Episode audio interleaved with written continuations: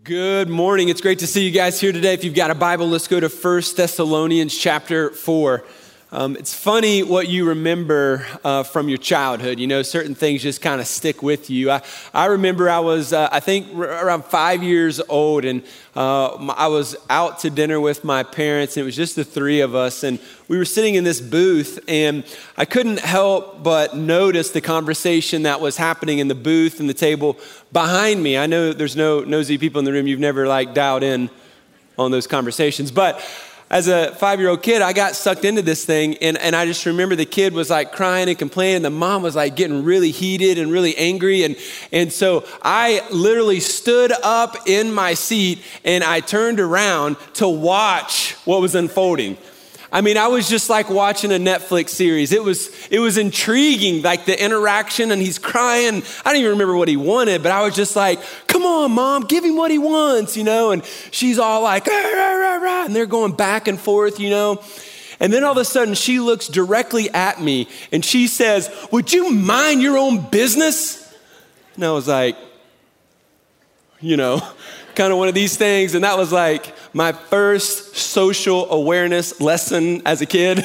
I'll never forget that. Um, and you know, the truth is, we've all probably experienced the nosy kid in our life, and even worse, some nosy adults in our life. These are people that are always kind of getting into your business, always kind of, you know, asserting themselves into places that you did not invite them to be in. These are people who thrive on the juicy gossip. and so they're always talking about people, and they always want to be in the know of what is going on. And they thrive on this. They, they ask personal questions and they ask you, you know, what you think about so and so because they want to talk about so and so and criticize so and so. And we experience that. And, you know, for the nosy person, social media is like the crack cocaine, right? They go to social media every day. And, and let's just face it, I mean, we, we follow people on Instagram or whatever because we want to know their business. We want to know what you are doing and we want to know how you are doing it. And then once we see it, we will take our precious time critiquing everything that you're doing. And that has become a habit over the last several years uh, for many people. It's why we watch reality TV shows. I'd much rather be sucked into the drama and the junk of your life than to actually think about my own, right? So we get sucked into that. And, and I think there's something just satisfying to our human nature to actually focus on other people's drama because then we don't have to think about our own. And maybe nosiness is just human nature, or maybe it's just a way for us to escape our own problems Maybe it's a result of, of living in a culture that has way too much leisure time and way too much access to other people's lives. But I think as long as I'm focused on other people's issues, I don't have to face my own.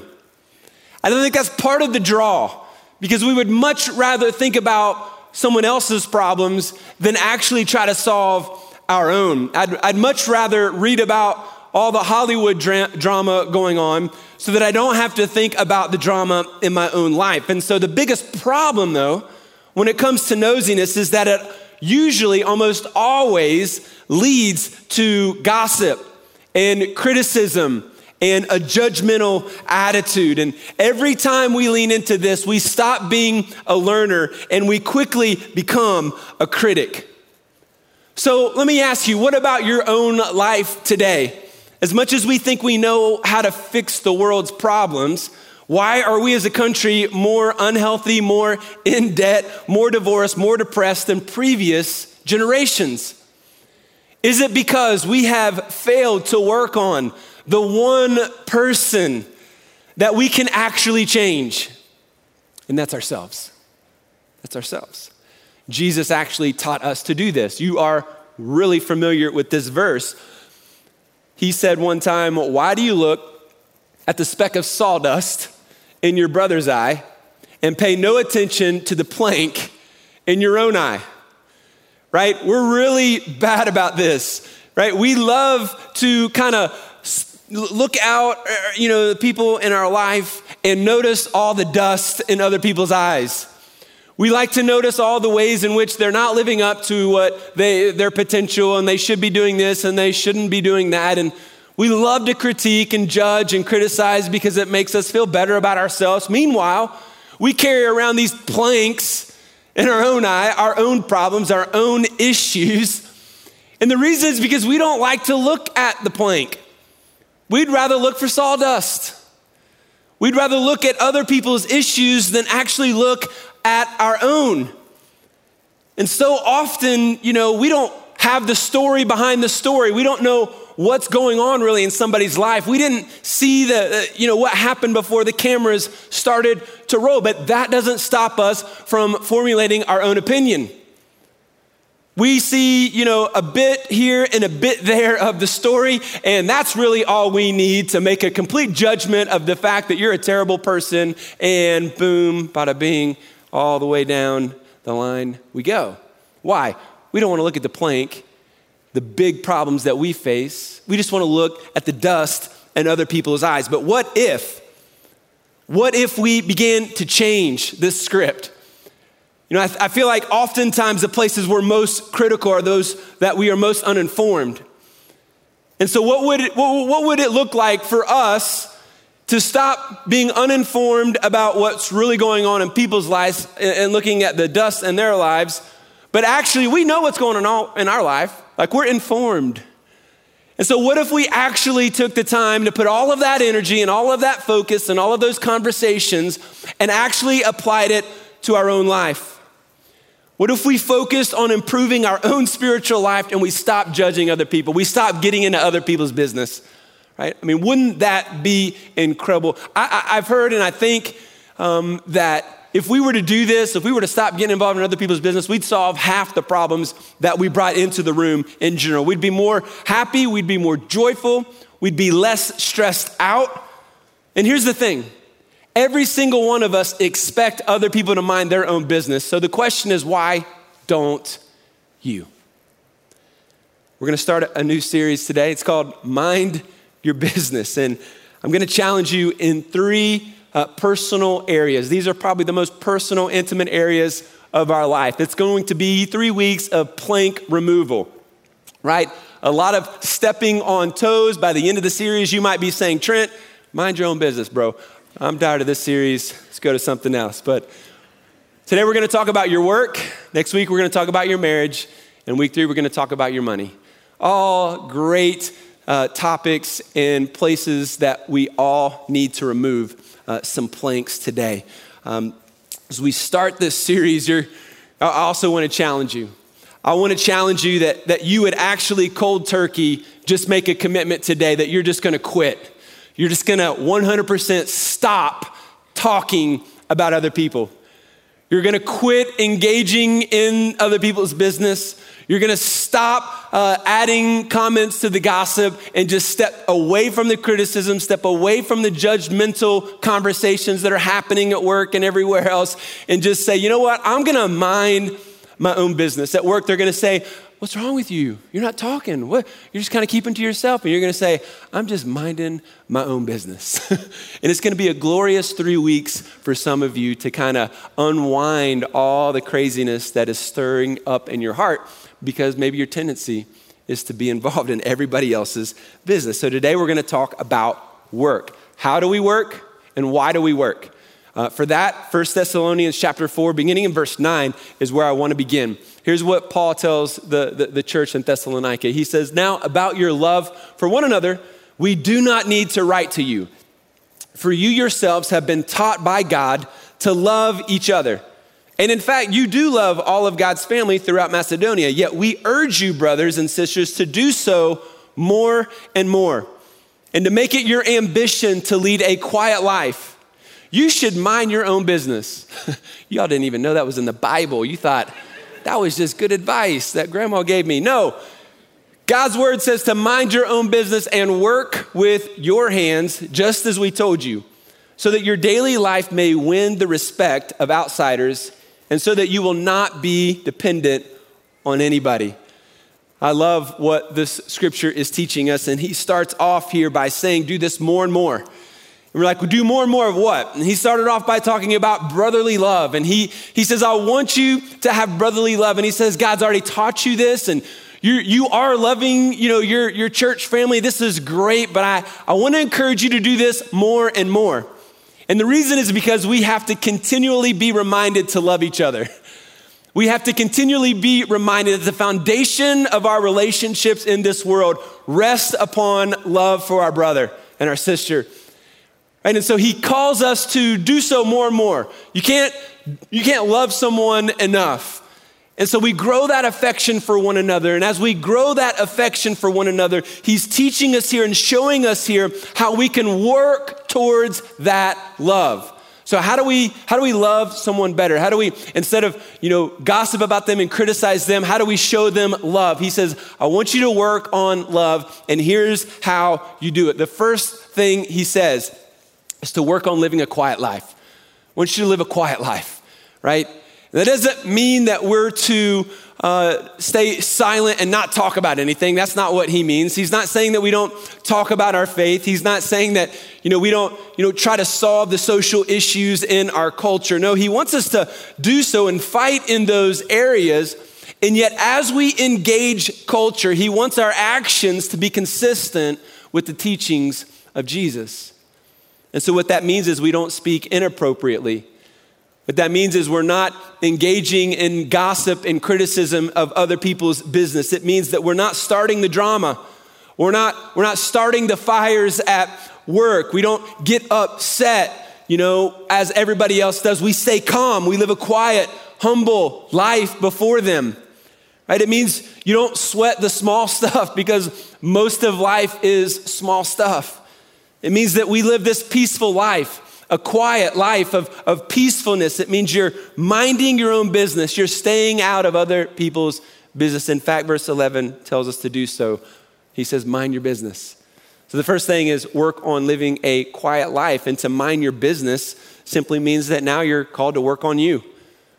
Work on living a quiet life, not getting all loud and, and abrasive and you know you're not you know somebody that has to be heard all the time and you're always floating your opinion to everybody and you're super opinionated and everybody's like oh gosh here he comes again right? We're not living that. We're living the quiet life right? And, and, and now he says mind your business which means work on you. Remove the plank that is in your own eye.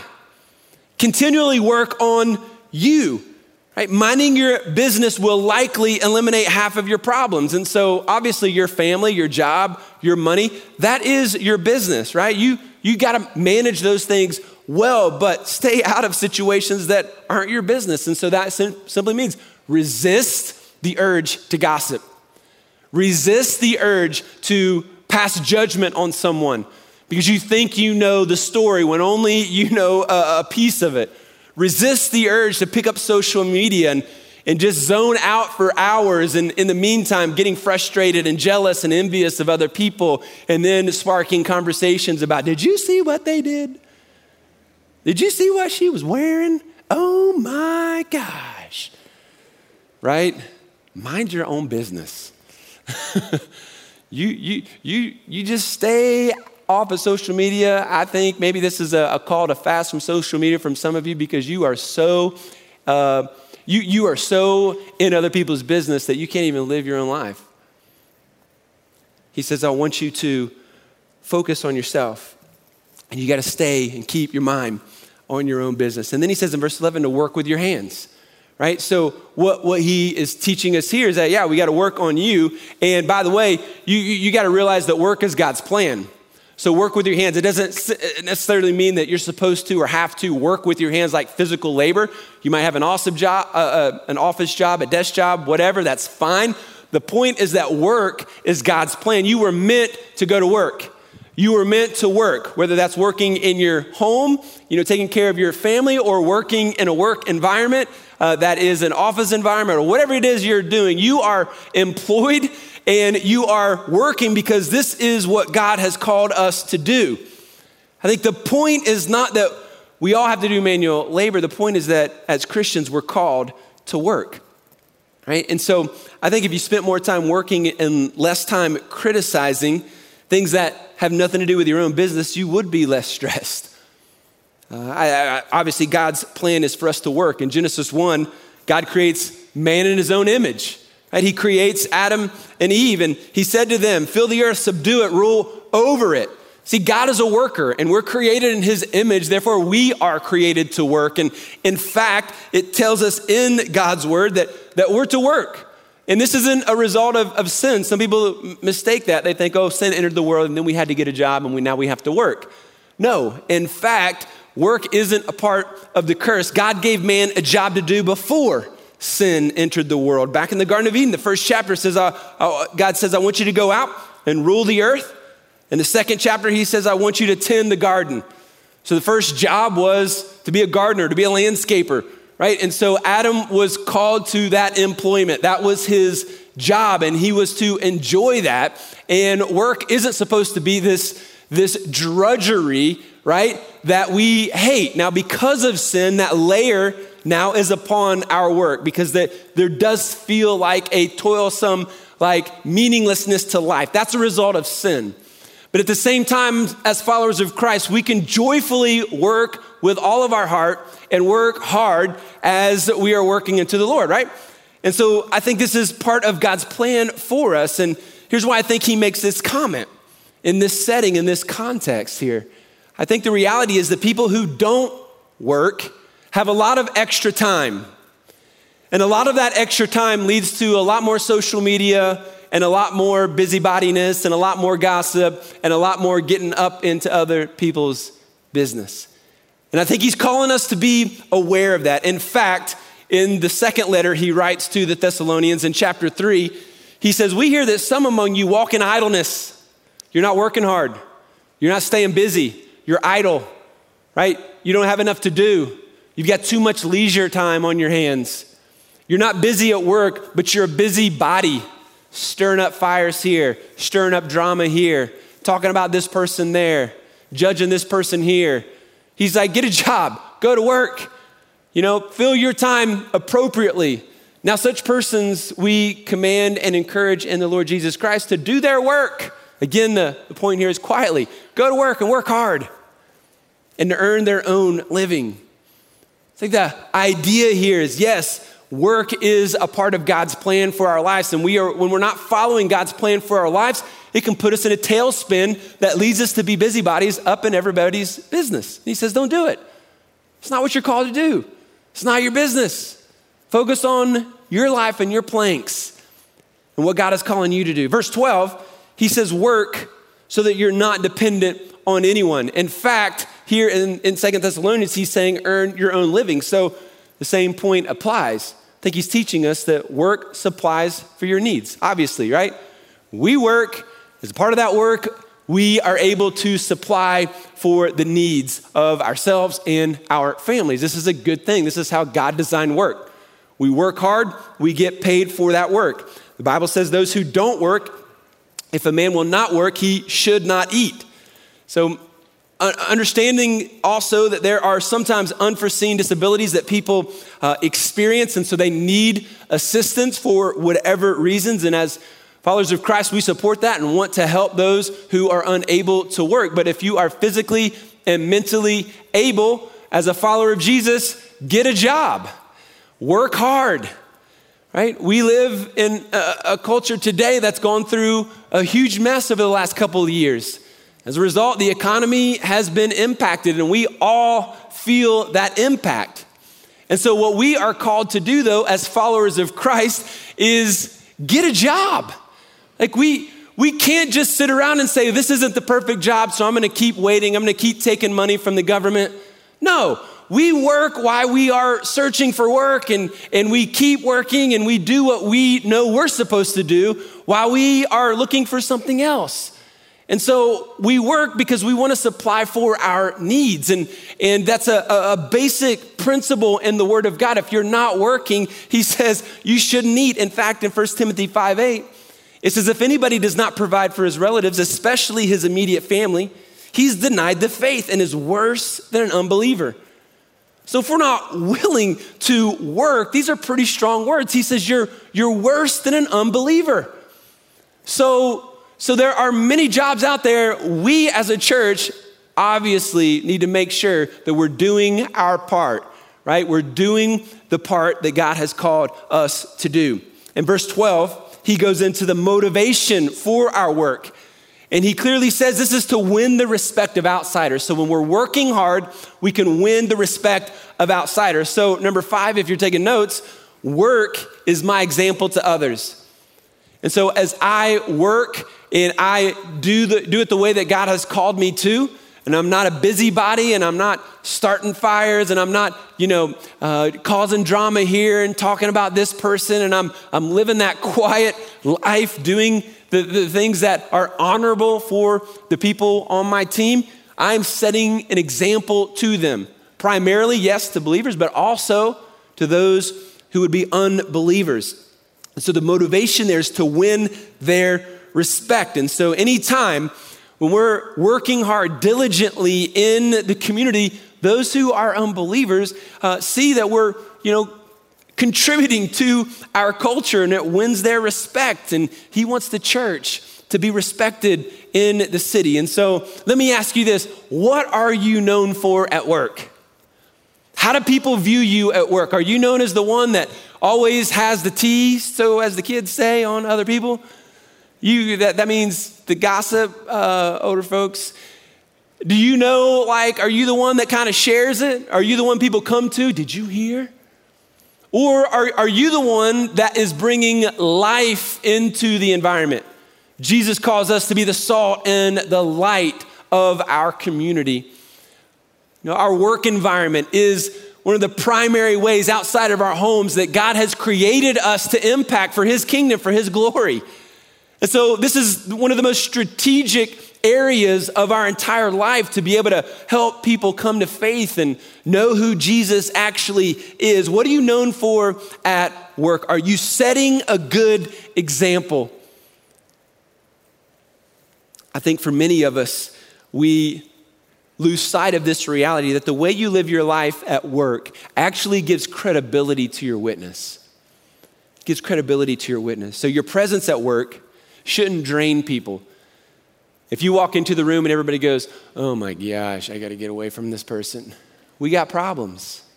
We got issues, right?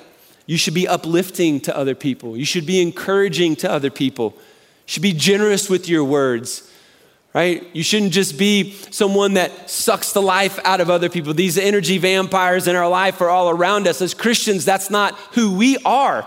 We're to set a good example. Right? Your workplace is the most strategic place that God has placed you to be a light into this world and salt on this uh, community. And he put you there for a reason. He put you around these people for a reason to influence them to Christ. Uh, statistics say that we spend 40% of our waking hours at work. What an amazing platform God has given to us to advance the kingdom of God, to, to, to actually to serve other people with our attitude, with our example, with our words.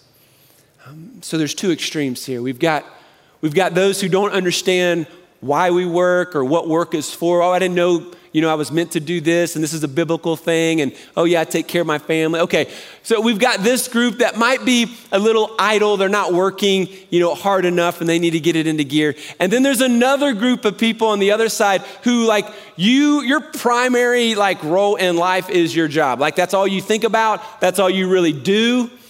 And so we would call you, our culture would call you a workaholic, right? So let's talk to the workaholics. And everybody's like, can we go back to the lazy people for a minute?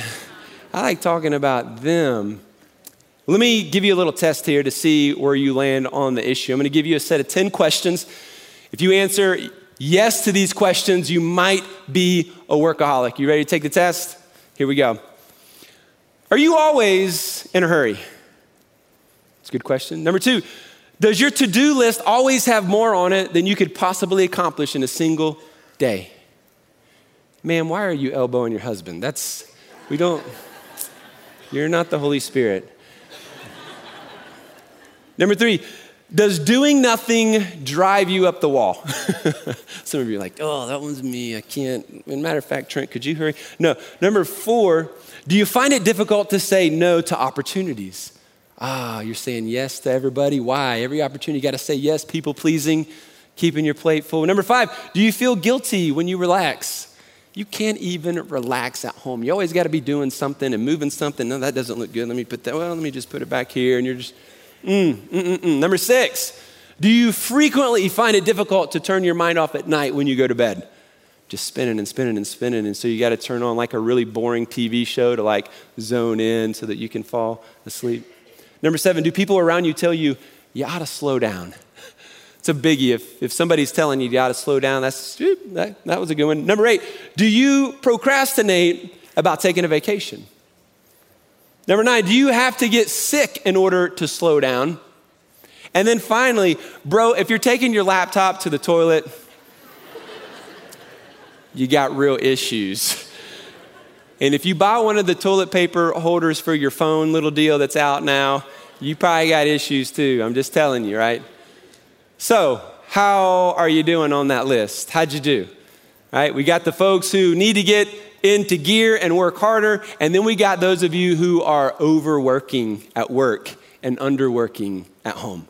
Right? And so uh, I love to turn to the book of Ecclesiastes if you have your Bibles, turn there, because in chapter four, we see the wisest man of all time give us the clarity and the insight to how we should live our lives. We don't want to get on the path that leads to destruction. We want to get on a path that leads to life. And here's what he says in verse 4 of chapter 4.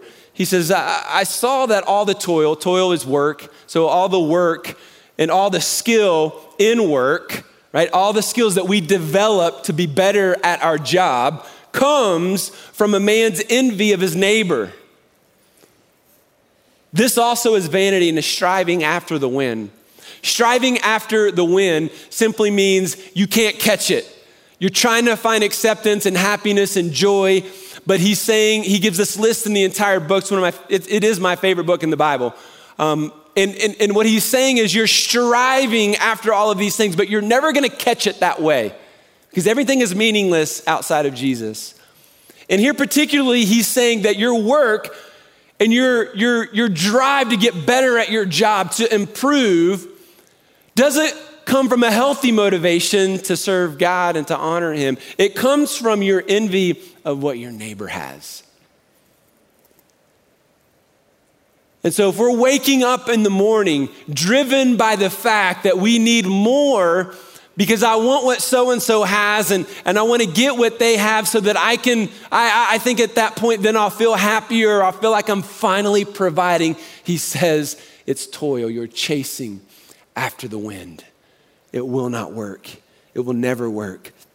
He calls this uh, what I've read to be competitive envy. There's this competitiveness in us to see what those other people have and to run and to chase after uh, harder work, extra hours, longer hours, instead of working for the glory of God and, and the, and the God given labor that He's given to us. And, and, and, and instead of that motivating us to wake up and go to work, we're actually motivated because we want to get more stuff. And in some cases, we've overspent. And so our credit card is, is maxed out. And so now our motivation to work is, is, is I'm a slave to Visa.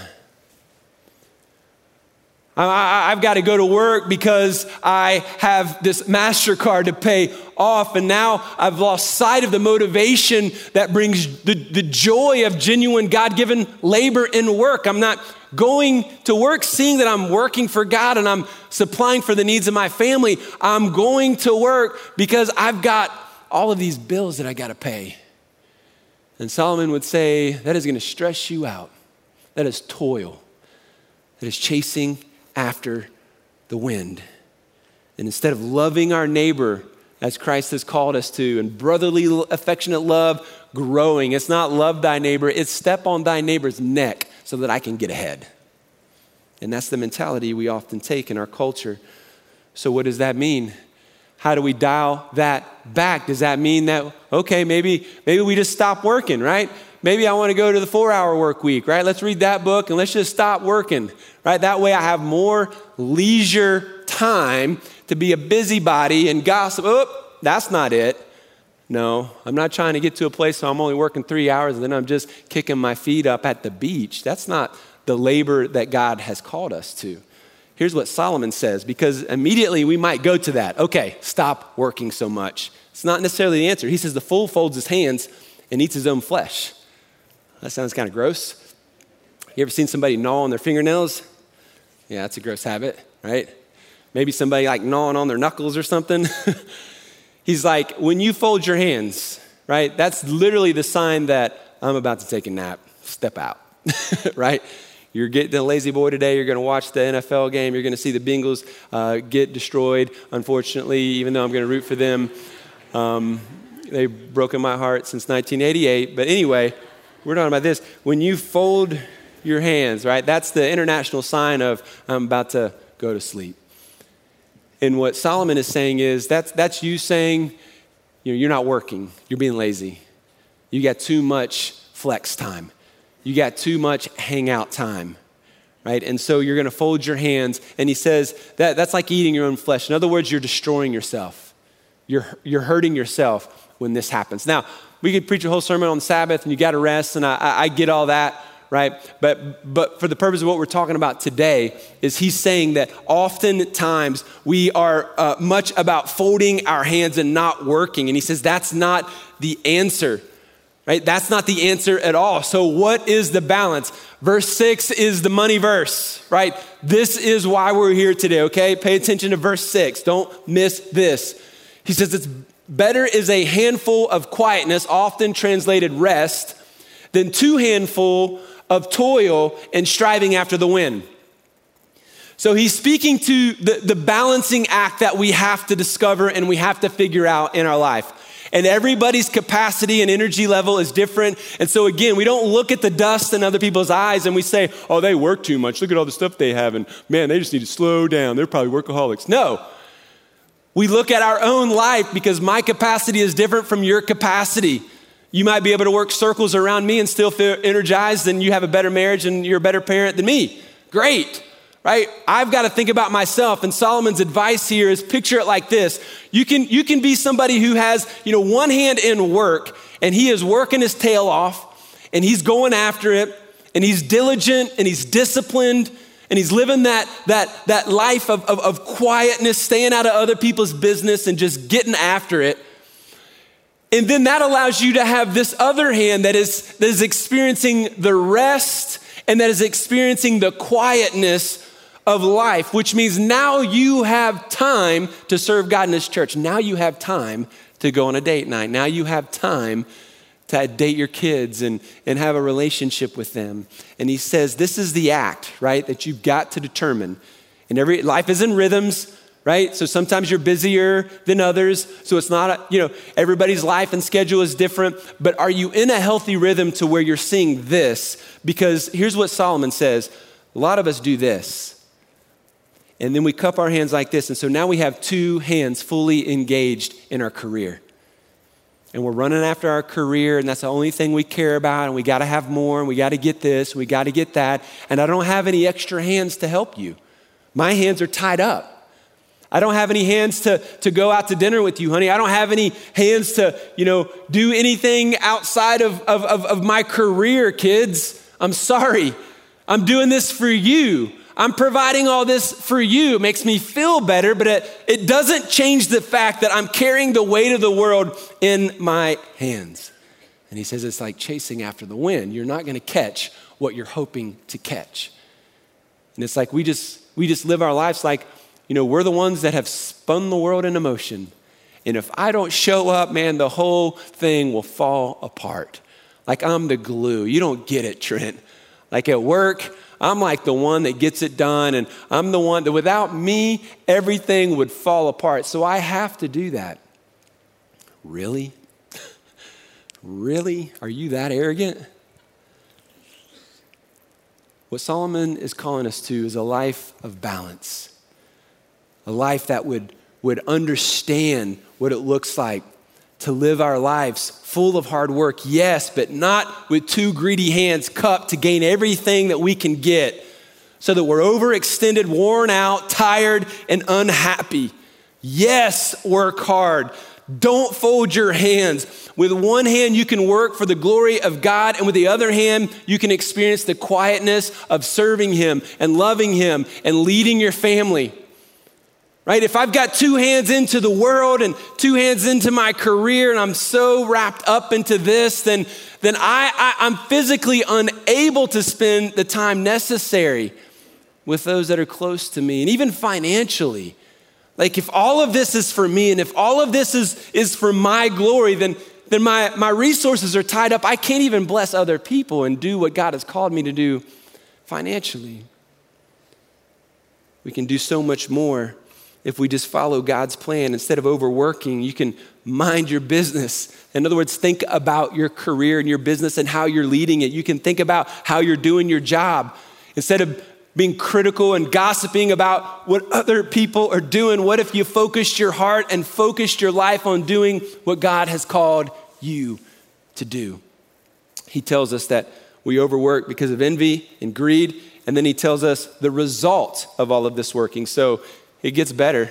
Verse 8 again, he says, I saw vanity under the sun. He's reflecting on life.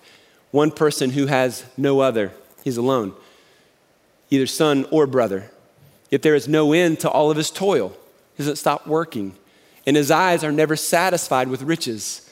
He's never satisfied with the money that he gains. So that he never asks the most important question you'll ever ask, which is, For whom am I working? Who am I working? And why am I depriving myself of pleasure? This also is vanity and an unhappy business. Some of you have an unhappy business right now. You know, maybe you thought you were going to get out of the nine to five office work to start your own business, and you realize now you work every stinking hour of the week. he says, I saw vanity. One person who has no other. He's lonely. So this person doesn't have anyone in their life. He doesn't have a son or a brother. What that means, he doesn't have anyone to pass on his inheritance to. And in this culture, that was a tragedy beyond all tragedies. And even today, we would say it's a tragedy if we don't have someone to uh, pass on some of the things that we have gained here. We want to li- leave an inheritance. This is a, a good thing to do, but he's saying this person is alone, doesn't have anybody to do that, right? And why doesn't he? Because there was no end to his work. He never stopped. She never stopped. Just always needed more, always needed the next deal and had to close it and had to move on to the next thing. Why? Because they were never satisfied with their riches. They were never content. Always have to have more. And so some of you would say, well, it's not me because I'm still married. And I mean, for the most part, my kids are, are, are good. But here's the thing it's a warning. It's not descriptive of your life necessarily, it's a warning of the path that you might be on. If we're on the path of riches never satisfying, if we're on the path that there is no end to our work, we're a workaholic, He's saying you're on the path. And one day you might wake up and your wife is gone. One day you might walk, wake up and your kids aren't around. Maybe they're still like alive, yeah, but they don't want anything to do with you because you've spent your whole life grinding and grinding and gaining and gaining and getting. And Solomon would say, You are dep- depriving yourself of pleasure. And some of you are like, Whoa, no, riches equal pleasure. And the wisdom of God's word says, you've got it all wrong. Money can be fun, sure. We, we can do some great things, but it can also blind you to the true pleasures that God wants you to experience. And there is nothing, nothing, married people, that is more pleasurable in life than to have a marriage that honors God and that you truly enjoy each other's company uh, as my kids are getting older, there is nothing more pleasurable than seeing them make wise decisions. Sure, I'm a sinner, I married a sinner. We had a bunch of little sinners that run around and they're still sinning everywhere in the community today. Don't judge me when you see them out there, because I promise you they are doing it. But as they get older, the good things that I do see, I'm like, okay, whew, that, that's what I'm talking about, right? That's what I'm talking about. See, Solomon has the wisdom that we need today. And, and we've got to recognize the potential path that each of us are on. And in verse 8, he is asking this question For whom am I toiling? Who am I working for? The most important question you'll ever ask yourself is why are you doing this? Is it for the MasterCard? Is it so that you can have all this stuff? Or is it a biblical reason? Paul says in Colossians, whatever you do, work at it with all of your heart as working for the Lord, not for human masters. Wake up tomorrow to work for Jesus. Not your boss, not your teachers, not for grades, right? Not for raises, not for stuff. You do it to work for the Lord. And that is the motivation and that is the, that is the effort and that is the focus that we move ourselves to. It's not just simply to prove that we're good enough. It's not just simply for the money. No, he tells us work for the Lord. And everything that you do, keep him as the focus and the primary motivation for why you are doing anything and everything. And to me, that's where we want to be over the next couple of weeks. I mean, the reality is, work, money, and marriage are really at the epicenter of most of your problems, if not all of them. And if we're gonna continue to try to blow dust out of everybody else's eyes and ignore the planks that are in our eyes, we're not gonna live a life of pleasure. We're not gonna enjoy our life. We're gonna get caught up in the grind of our culture. And as Solomon says, we're, gonna, we're gonna chase after the wind. And I think every single one of us, if you will, just commit, just say, listen, I want to be mindful of it this week. Mind my own business. I'm going to work as unto the Lord. I don't want to, I don't want to, I don't want my life to look like this with work. I want my life to look more like this, where there's balance, right? And I'm finding where God wants me to be. And some of you may be going through kind of financial seasons of your life. That's why you're going to work, because you've got all these bills and things. And I want to encourage you this financial peace class that we do, we do it every year, but this year having the online and a couple in person, super helpful with your busy schedule, I know. And sometimes this gets a, a, a bad rap. I, I, don't agree. You know, we don't have to agree with everything, you know, Ramsey says about everything. You know, that's not, be a learner, don't be a critic, right? That's what I, I hope to do. And so, so there are some great things in there. And it's not just, hey, I'm in debt. How do I get out of debt? A lot of, a lot of people just feel like that. It's not just that. Once you get through the first half, then he talks about how to build wealth. You think, oh, well, that sounds bad. Why, why we want to build wealth? Well, we want to build wealth to honor God and then to use those resources to build the kingdom of God. God doesn't, like this is, this is a, a, silliness to think that God just wants us to, you know, live a poor life our, our, our whole life. It's fine, like if that's where we're at, but like he wants us to grow.